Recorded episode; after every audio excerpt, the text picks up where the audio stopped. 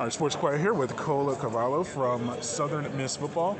Uh, Cole, how's this experience been for you? Uh, coming in and uh, being representing your program at this uh, experience or this event. It's definitely a unique experience. I mean, obviously, I wasn't I wasn't supposed to show up, but Frank, you know, wound up having his, his baby boy, nice and healthy kid.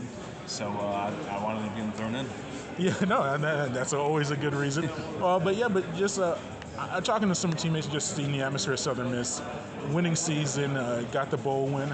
How was that for the program to get that success and carry it into this year? It was a huge step forward. I mean, you know, two years ago we only won three games, so mm-hmm. learning how to win was a big step. You know, to get back to what Southern Miss used to be. So Coach Hall's finally started getting his recruits and stuff in. So really learning how to win was a big step going into this year. So now we know how to finish games, which is going to be a big thing this year because we have a really tough schedule. So finishing games is going to be really huge for us this year. Yeah, and you had a productive year at, uh, at tight end. Just what do you carry over into this year from your success last year being a big uh, contributor? Well, it's easy blocking for Frank Gore, obviously. I mean, you, you just had up, you know, the defender, and he's going to make him make the second one miss. So really, I mean, I would, you know, the receiving yards, those are going to come. You know, I'm going to get checked down some new quarterbacks. You know, but really, I just want to win a game. Like that's that's my main focus. yeah, what is it like playing for a dynamic running back like like Frank Gore? And do you take pride in your blocking and being in that just as much as your your ball catching skills? Oh yeah, I mess with him all the time. He, he always makes the first guy miss, but so it's really nice. So if you miss a block, he's gonna want to make it a miss anyway. So you just go up to the next defender. And honestly, before he came, our running back spot really didn't like that. So it's kind of harder on the O line, tight ends to you know block hat up everyone. But he's a wild card. You know, he, he's gonna get to the second level nine times out of ten and break off a long run, as y'all saw at Rice. Yeah. Oh, yeah. Oh, yeah. Definitely. We all watched that uh, record-setting performance. Uh, but I, must admit, I think it was uh, either Shannon Sharpe or Rob Gronkowski uh, saying that uh, well, tight ends, when you block, it makes everything else so much easier.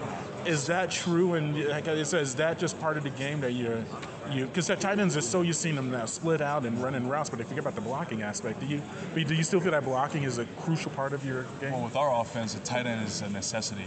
Like we yeah. run at the tight end a lot, so having that anchor, being you know an extra O lineman, has definitely it definitely helps the offense a lot, not just being a guy that's a receiver and tight end. You know, I like to think of myself as like a college Juszczyk kind of guy, where I can split out, I can be in the backfield, yeah. I can be hand in the dirt. You know, so yeah, it definitely brings a dynamic to the offense that you know sometimes they don't have. And does the rushing game does that help it make easier for you when there are passing oh, opportunities oh, for you? Definitely, I just blend in. They think I'm a lineman, so I just sneak out the backfield and sometimes just catch a three yard route. They're like, oh, what?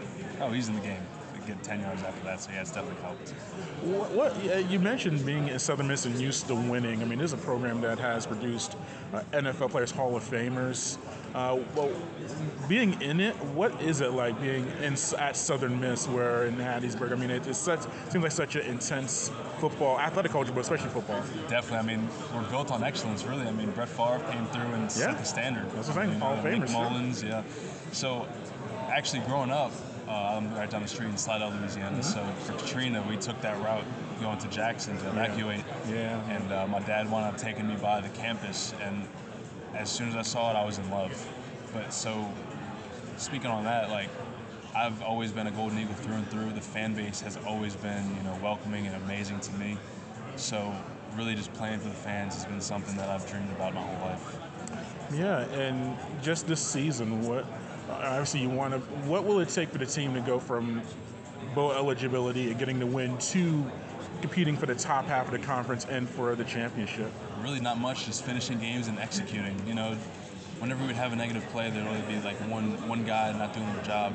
Really getting all 11, you know, doing their job every single game, every snap is going to help us a long way. That and finishing games.